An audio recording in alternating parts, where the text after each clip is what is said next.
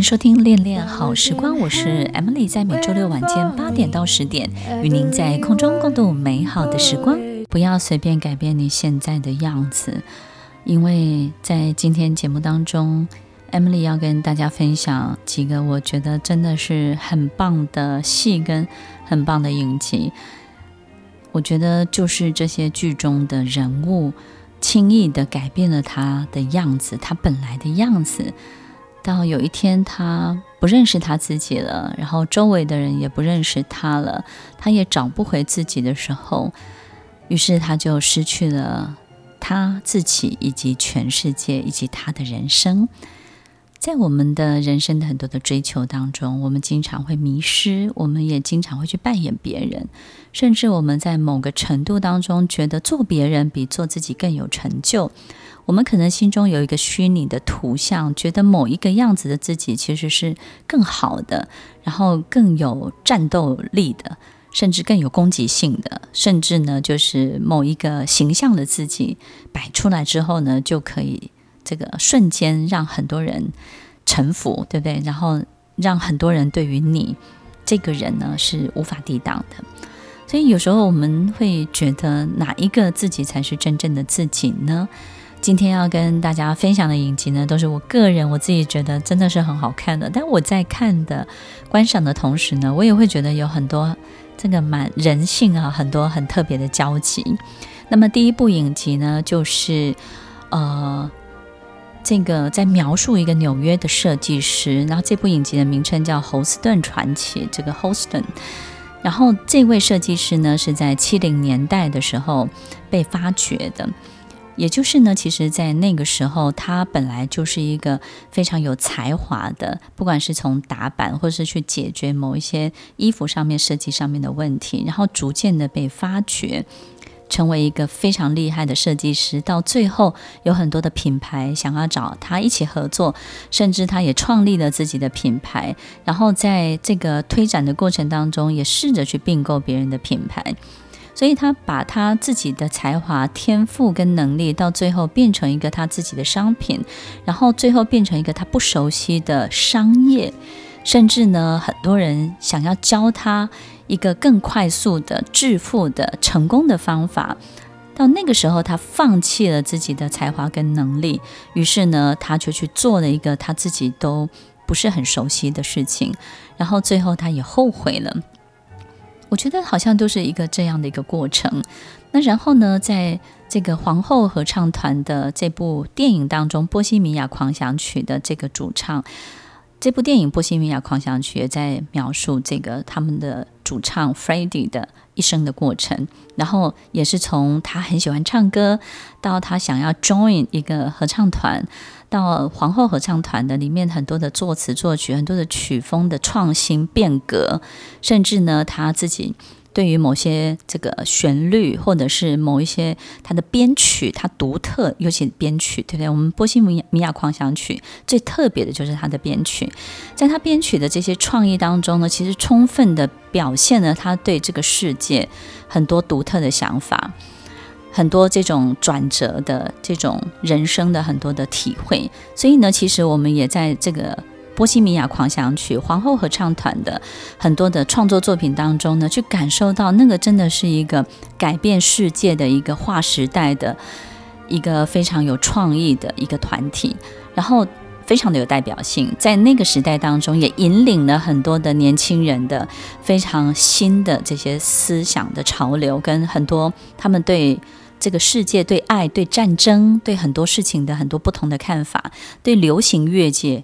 甚至立下了一个非常高的标杆，至今无人能够超越和皇后合唱团的这个成就。那么，所以听众朋友，其实在这部电影《波西米亚狂想曲》在描述 f r e d d i 的这个过程当中呢，跟侯斯顿传奇这个侯斯顿设计师其实是有异曲同工之妙的，就是他们。在年轻的时候都有一个非常厉害的能力跟才华，而但他们都出生在一个不是很好的家庭，或者是条件比较弱的家庭，所以他们都带着一定程度的自卑，但是又带着一定程度的自负。他手上拥有的一个上帝赋予他赏饭吃的能力，对不对？这个能力无人能敌。只要有一天他能够找到舞台，能够找到机会，他其实就会展现他的光芒，他就会。发光发热，所以呢，其实听众朋友，如果我们在这个阶段的过程当中，我们看到他被赏识、被提拔，我们会替他很开心，我们甚至会给他很大很大祝福的力量。可是人性就是会有很大的考验，就是当人们真的被发掘了，当有一天我们看到能力真的可以展现的那个时候，我们就仿佛自己好像被赋予了。这个上帝赋予了我们极大的 power 跟力量，我们就会想要去用这种力量，用这种力量在自己的才华能力上吗？不是的，我们就会开始试着要把这个力量用在别的地方。我就想试试看，我可以在 A 发光发热，我在 B 这件事情上面，我可不可以也同样做到这样的东西？所以在第二阶段的时候，当他们把力量想要用在别的地方的时候，好比他变成一个很奇怪的这种创新，或者是买下一间公司，或者是呢，他很希望单飞，或者是呢，他很想要所有的事情呢，就是别人都是占他便宜，他不想再吃亏了，他觉得所有一切的伙伴呢，都是想要蹭他的名气，蹭他的热度。就是每次到第二阶段的时候，都会有一些经纪人，然后都会有一些奇怪的人在他耳边 murmur，告诉他，你的创始伙伴一路带着你走上来的人，甚至那个第一个赏识你的伯乐，其实都是占你便宜的人。每次到第二个阶段，都有一群人在围绕在他旁边，有一群魔鬼在对他说话。所以在第一阶段的时候，他们都会遇到一群天使的伯乐；第二阶段呢，都会遇到一些魔鬼的这个罗罗。好，这些罗罗呢，都在。旁边耳边跟他说很多很多这些魔鬼的话，于是他就相信了，于是他就把这些人都赶走了。把什么样的人呢？把跟着他一起上来的，甚至当初提拔他、拔擢他的这些人都赶走了，把天使赶走了，把魔鬼留下来了。当把魔鬼留下来了之后呢，他发现。哇，原来魔鬼这么会讨好他，这么会取悦他，甚至呢，这些天使呢，通通常是会给他很多的提点，给他很多的警惕。但是魔鬼会给他什么？给他糖，给他吗啡，给他酒精，给他可以麻醉自己的很多很多的东西。所以，听众朋友，每次走到第二阶段的时候，我都会非常非常难过。我正在想。如果这个 Freddie 他会遇到这种情形，Houston 也会遇到这种情形，那么我相信这个世界上有很多很有才华的人，他有自卑问题的人，他有这种能力上面没有办法发光发热，或者是对自己的掌握度一直有疑问的人，他一定会遇到这群魔鬼的喽啰，对不对呢？所以当这些魔鬼在我们耳边 murmur 的时候，是什么东西打动了我们？是什么东西让我们开始？转移了我们的注意力，是什么东西开始诱惑我们？是什么样的一个魔鬼的力量把我们引到一个没有止境的黑洞里，让我们从此隐没在黑暗的星空，不再发光，也不再发热。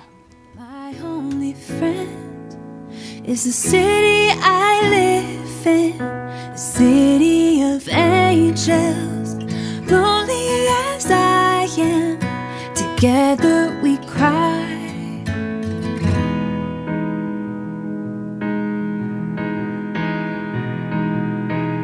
Drive on her streets cause she's my companion. I walk through her hills cause she knows who I am.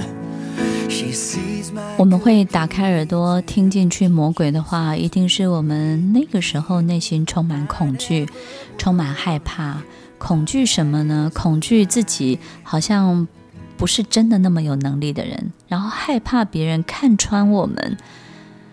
然后看穿我们的很多本来的样子，然后很多不堪入目的那一面被别人发现。我们有很多的恐惧，很多的害怕，很多的担忧，于是我们就相信了魔鬼的话，开始伪装自己，开始为自己戴上面具，开始去演一个不是自己的自己，去讨好魔鬼。魔鬼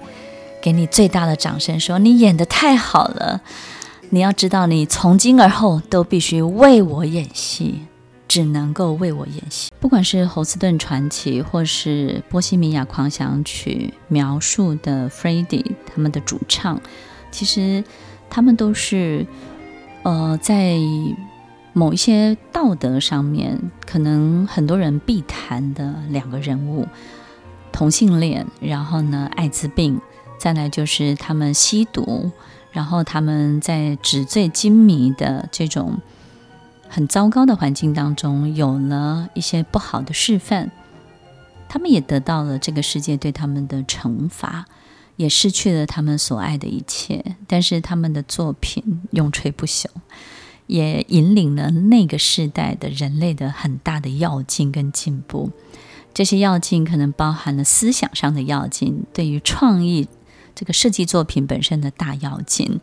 但是我们找不到这些痕迹，是因为我们不知道，原来这些每一个大跃进都是需要一颗星球的陨落。每一个真的，我有时候觉得每一个星系，其实每一个星球的陨落，它也让我们人类在某一个部分的心智做了一个好大的跳跃。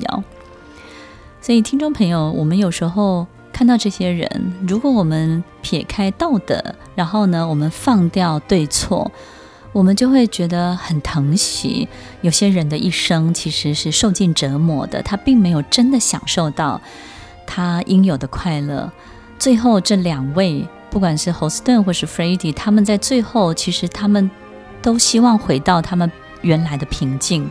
原来的自在，然后很希望回到他们原来母亲的怀抱或是家庭的怀抱，做回最最原始那个最原来的自己。每一次，他最大的敌人就是自己。每一个作品，每一首歌，他他就是要战胜上一个自己。当他没有把握去战胜上一个自己的时候，这种巨大的折磨之下，他就会透过吸毒、透过酗酒、透过麻痹自己，因为他找不到成功方程式，他找不到一个怎么样做，其实我就可以拥有下一次的成功。我有时候觉得，上帝对待一个天才型的人是极。极其残酷的，因为他不给这些天才成功方程式，他永远让这些天才自己折磨自己，然后自己想办法战胜自己，挑战自己。所以呢，这些天才虽然得到了老天爷得到上帝赏饭吃，但是这碗饭真不好吃，真难吃，真不容易咽下去。这种巨大的压力，找不到下一道成功方程式，是一个仿佛觉得自己。一夕之间是天才，然后找不到方程式的状况之下，突然之间你又被打回那个什么都不是的你，那个一无是处的你。所以他们经常在两个极端的角色当中摆荡，一个是被别人吹捧着的自己，一个是他自己心里知道他也他也是交不出作品，他什么都不是的人。然后他是一个连一个流浪汉都不如的人，然后他很怕大家终有一天发现他就是这样的人。所以，听众朋友，这两种极端角色不停不停的摆荡，就是这些天才们的折磨。然后，于是他们每一次端出来的作品，他们有时候会在某一个状况之下，他端出他认为他人生最后一道作品，或者是说最最后的一个成绩单，然后他就开始放弃他自己。听众朋友，其实，在每一种这种过程当中呢，大概每次看到这些传记或者是这些影片，到这个段落，大概你就有一个预感，他要快要失去他的生命了。因为不管在生理上面、心理上面，他都在极尽的摧残他自己。所以你会感觉他的身体也是脆弱的，不管是吸毒啊、酗酒啊，或是没有睡觉啊，或是他不断的去耗损他的能量，你都可以感觉他的生命几乎就快要失去了。然后到最后一个阶段，当他失去的所有一切的时候，他一定会先感受到这个最重要的叫做寂寞孤单的阶段，所有的人离他远去，所有的人事物都要用钱才能够买得到，没有钱，没有人理会他。然后在他身边没有一个可以说知心话的人，没有一个人懂他的心情。他吃一个冰淇淋，喝杯咖啡，看到一个很漂亮的风景，很有趣的笑话，他都没有任何人可以分享。他感受到他这种无止境的孤单，跟这种在寂寞的时候被世界抛弃的感觉。所以在这个时候，在这个当下，他就会花更大的力气，想要办法去挽回，对不对？想尽办法去讨好，不管是过去的人，或是想尽办法去得到一些人在旁边，所以他就会用一些奇怪的钱去买一些人放在旁边，然后这些人呢，在他生命的尾端呢，会用一种非常奇怪的存在陪伴他。什么叫做奇怪的存在呢？又需要他的钱，又同情他，但是也没有那么想害他。但是最后没有钱的时候，还是会选择离开他。这种奇怪的存在，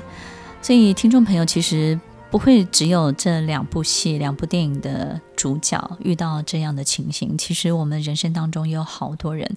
不管是某些杂志上面的封面人物，某些杂志上面的封面人物，有时候在这个时候他是大家互相。这个捧着的人，可是真的，你过了五六年，他变成是一个阶下囚的人，大有人在；或者是呢，变成什么都不是，你就会知道说，其实，在这种五六年、七八年当中，他的人生的起伏的跌宕有多大。所以在最后一个阶段，如何找回自己？我相信他们都在学习生命的功课。在找回自己的过程当中呢，我发现他们一定要先找回爱，一定要找回爱。他开始。认真真诚的去对待别人，怎么样去做到这件事情呢？就是卸下他所谓以前他装扮起来的面具。他慢慢的发现这些朋友会回来，他以前的生活会回来。当这一切都回来，他的平静也会回来，他的自在也会回来。可是那个时候都是让人最唏嘘的时候，就是通常都是生命已经到了尽头了。那我觉得这两部影片刚好在他生命到尽头的时候呢，他们都让他们交出一个回光返照的作品。但是这这个回光返照的作品当然也有一些戏剧效果，对不对？总是一部电影到最后，一部小说到最后，总要有一些亮亮眼的东西出现。实际上的人生是不是这样，我们不知道。但我相信，在他们理解了、找回自己的功课做完了之后，他们教出来的。是发自他们内心的真实的力量，对这个世界的热爱，我们都会读到他对这个人类、对这个世界、对所有一切是那么的真心，那么的童真，那么的天真。我发现这些人身上都有一种很特殊的天真的气质，仿佛有一个小孩在他们身上永远没有长大，他一辈子他就是。那个十几岁的自己，他们的眼睛都非常的明亮，他们好像可以看到世界以外的世界，地球以外的地球，宇宙以外的宇宙。他不会只看到眼前的人、眼前的钱、眼前的一切。我们好像透过他们穿越了好多好多的光年。听众朋友，当我们身边真的出现像这样的人的时候，把我们的好恶放下来。好好的欣赏他们，在我们能够协助他们或是祝福他们，可能在他们最寂寞孤单的时候碰到我们，可能在他们最麻痹自己的时候，魔鬼罗罗围绕在他身边的时候，他还可以遥远的听到我们的一声呼唤，你还是必须要呼唤他。我希望我们可以对他抛出最温暖的橄榄枝，让他在。任何一个危难的时刻，都有一丝可以求救的力量。尤其当他是你我身边的朋友，是我们身边的人的时候，我们如果可以做到这件事情，我相信他们在人生的摆荡当中，就会找到一个最佳的平衡，找到一个最温暖的依靠哦。刚刚分享了两部影片影集，然后最后呢，要分享的这部呢是文学作品，但是呢，最近呢也。就是又重拍成另外一部影集，然后描述的内容更多了。这部文学作品呢，就是《清秀佳人》，又叫《红发安妮》。那么在影集这个翻拍的影集当中，又叫这个《勇敢的安妮》。听众朋友，我相信很多人读过这部作品，甚至看过之前的影集，对不对？然后一定会对这个加拿大这个爱德华岛的。这个风景呢，非常的难忘。你会觉得这个 Green Gable 这个绿色庄园真的是一个长大的好地方，希望自己即便是个孤儿，在那个地方也会得到很多很多的养分，对不对？很养人的一个爱德华岛，爱德华王子岛。所以呢，其实在这部影片当中，其实有很多的这种田园的风光，或者是大自然的景色，也让整部片的风格跟整部这个小说呢，其实的呃这个主角本身的表现呢，非常的朴实。但是呢，这些心中的波涛汹涌、爱恨情仇呢，不像刚刚这两部影集当中起伏跌宕的这么大，但是呢，却让人印象深刻，然后感人至极。的原因呢，我觉得就是这个女主角这个孤儿，其实在被对待的过程当中，第一个阶段她如何的建立信任，对这个世界建立信任，我觉得她是一个永远主动付出的人，永远先给爱的人。她不是一个很防备，然后等待着别人做什么的人，但是呢，他给的爱通常都不会是第一次就被回馈很多，通常都是第一次被拒绝，第二次呢，好像被糟蹋，或者说第三次被霸凌，但是到了第四次、第五次、第六次的时候。当人们习惯他的存在，然后当一开始人们取笑他是个孤儿，可是呢，到最后这个村落里面已经习惯他的存在，习惯他的热情，习惯他的热心助人，那习惯他的喋喋不休，习惯他的好语表达，习惯他对很多事情的这种好像就是特别的这种关注。关注的意思就是说，好像对别人永远就是不拒绝的。也习惯了这样的存在之后，其实我觉得时间可以组合很多事情，时间可以重新的去排列一个故事本身的情节。所以，听众朋友不要轻易的改变你自己这个人，你自己本来的样子。我觉得清秀佳人或者是勇敢的安妮，在这部影集当中，就是她在每一个做自己的过程当中，当然也有闯祸，她会不断的去修正。修正不是改掉自己的坏习惯，是修正成为一个真正的自己，而不是在孤儿院或是在别的被收养的家庭当中学来的坏习惯。所以。第一个部分，我看到这部影集的这种真的勇敢做自己的长相是什么样子？就是我做任何事情，我不怕被拒绝，我不怕被修正，不怕被修理，而我不改初心，我只修正我的行为，但是我不，我不修正我的初心，我不会因为这样我成为一个懦弱的人，或是成为一个计较的人，或是成为一个很防备的人，要等到别人丢什么。大家才会去回应的人，在我们身边，听众朋友，其实我们身边不包含家人也是，我们身边有很多人是很被动的，就是等着别人先做点什么，他才会回应什么。你跟他讨论一件事情呢，你也得先给他很多方法，他再来拣选他想要的东西，对不对？或者是呢，他做很多事情，他就是不喜欢负责任，不喜欢承担，他希望所有的事情都是由你口中讲的，然后呢，他也参与了，可是。他也很想要冒险，但是他冒险当中，他不想去承担这个风险，他就会透过你。但是我觉得这些事情刚好跟这个主角完全是相反的。这个主角呢，其实他习惯承担，他觉得不管怎么样，他就是就去去做，然后做了之后，他就是修正。然后这些事情，即便再怎么痛苦，他也愿意再发生第二次、第三次，对，因为他认为在第二次、第三次之后，他就可以修正得更好了。然后接下来我们还发现，在清秀家人这个勇敢的安妮，我希望我们听完今天的节目，你可以回家，或是你要对着镜子告诉自己：我是勇敢的 Emily，我是勇敢的这个 Annie，我是勇敢的 Fion，我是勇敢的谁？你要对着自己的镜子告诉自己，在每次你遇到困难的时候，因为这个主角其实每一次他都对着湖中，好，他可能家中没有太多的镜子。对着湖中的水，然后呢，告诉自己你是勇敢的，你可以的。所以，听众朋友，其实我在这个主角的特质当中呢，也发现了很多对这个世界主动付出的好处，以及主动付出的盲点。那个盲点就是你不能够只有一次，你就断定这个世界会给你什么回馈。有时候他什么回馈都不会给你的，你可能必须要两次、三次、四次、五次、六次，你就会突然发现这个世界会开始回馈给你。你需要的，他不会给你你想要的，他会给你你需要的。好比说，他不会给你你想要的围巾、想要的洋装，他会给你你需要的友谊、你需要的勇气、你需要的接纳。好比人们就接纳你是个孤儿，人们就接受你。他可能透过一个长时间的观察之后，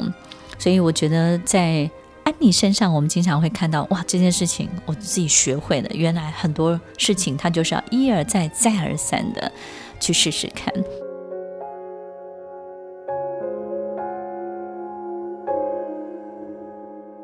我觉得翻拍的这个《勇敢的安妮》讲了很多的议题，哈，包含性别，包含种族，包含可能在学校的被霸凌，它有很多很多的议题，比呃原本的小说呢更深入的去探讨，然后我觉得也表现得非常的好。所以其实，在他们不管是恋爱、感情的很多的过程的铺陈，这部翻拍的影片呢，的确也给了我们现代人比较符合现代的遇到的很多事情的很多的思考。最后，我想跟听众朋友分享的，就是在《勇敢的安妮》清秀佳人这部文学作品，我觉得这辈子影响，就小时候从小到现在，我也不知道我要活到几岁哈，就是这辈子影响我最多的，真的就是《小王子》这本书，然后我自己也把它写成了《小王子》的这部戏，然后另外一个呢，就是《清秀佳人》，当然我还有很多我喜欢的文学作品，但是我自己会。看我为什么会喜欢小王子，为什么会喜欢勇敢的安宁？那是因为我觉得一定是有某个部分，我跟小王子一样是寂寞孤单的，然后必须要自己长大，必须要自己去认识这个世界，然后自己教会自己很多事情，然后自己当自己的老师、领航者，或是自己跟自己演一段戏之后。我经常小时候要自己跟自己演一段戏之后，才敢去跟老板买东西吃，就是要自己演老板，自己又演 Emily，然后 Emily 再跟老板买东西，然后演完一遍之后，我才敢去店里面跟老板买东西吃。听众朋友，其实我在某个部分，我觉得哇，原来就是在小王子的身上，我找到这些寂寞孤单。那某些部分，我又在勇敢的安妮身上。有一天，我看到这个影集，他在模拟，他自言自语模拟某一段东西的时候，我觉得真的是，那个就是小时候自己这一个孤单的小孩长大的过程当中，就是会遇到自己要先演一段，然后把它彩排完了之后呢，在现实生活当中，他才敢踏出那个第一步、第二步。我在勇敢的安妮身上看见很多教会自己怎么自己当自己的老师的方法，怎么去引领自己的很多的这些工具，或者是怎么让自己跌倒之后再站起来，然后怎么安慰自己。我觉得我们这辈子最难搞定的就是自己，但是怎么安慰自己是一个很重要的，我觉得是一个能力，但是这个能力会帮助你这辈子。最大最大的关键就是你会把自己给救起来，你会把自己给拉起来，你从此不再依赖任何人。我发现，其实勇敢的安妮，她在安慰自己、在帮助自己的过程当中，永远都是喃喃自语，永远都是自言自语。她很少求助别人，很少去对别人吐苦水，或者是抱怨别人，或是告诉对方我该怎么做。她永远在自我对话。我觉得，如果听众朋友，我们看很多的成长的书籍，都要你要自我对话。你如果不知道怎么对话，你去看这部影集，你会发现太多自我对话了。这个东西是一个非常非常有趣的观察。也希望听众朋友在今天的节目当中呢，听了这些推荐呢，大家可以有空看一下。那只是我个人的一些观察跟想法，可能在我们的人生当中。什么人就对什么事情特别有感觉吧，然后什么人怎么走过来的，就会对跟他同样走过来的人，好像比较能够同理，然后比较能够心疼这样的人。有时候我会很心疼安妮，我也会心疼小王子，我也会心疼那个小 Emily。所以不管我们遇到什么，不管这辈子还有多少的路要走。要搞定自己，要懂得安慰自己，要懂得教会自己，要告诉自己，也许这辈子你就是自己的老师喽，你就是自己的姐姐喽，你就是自己的父母亲喽，你就是你自己那个最高最高的自己，又是爸妈，又是兄弟姐妹，又是各式各种不同的角色。听众朋友。你并不孤单，因为有好多好多不同的自己在陪着你。希望每一个人都能够遇到这些自己，然后呢，好好的活在自己温暖的身体里，在你这辈子孤独走完的过程当中，依然感觉到温暖，依然感觉到被包围，依然被很多的爱包覆在一起。然后呢，非常勇敢的走完这一生。欢迎收听《恋恋好时光》，我是 Emily，我们下周再见，拜拜。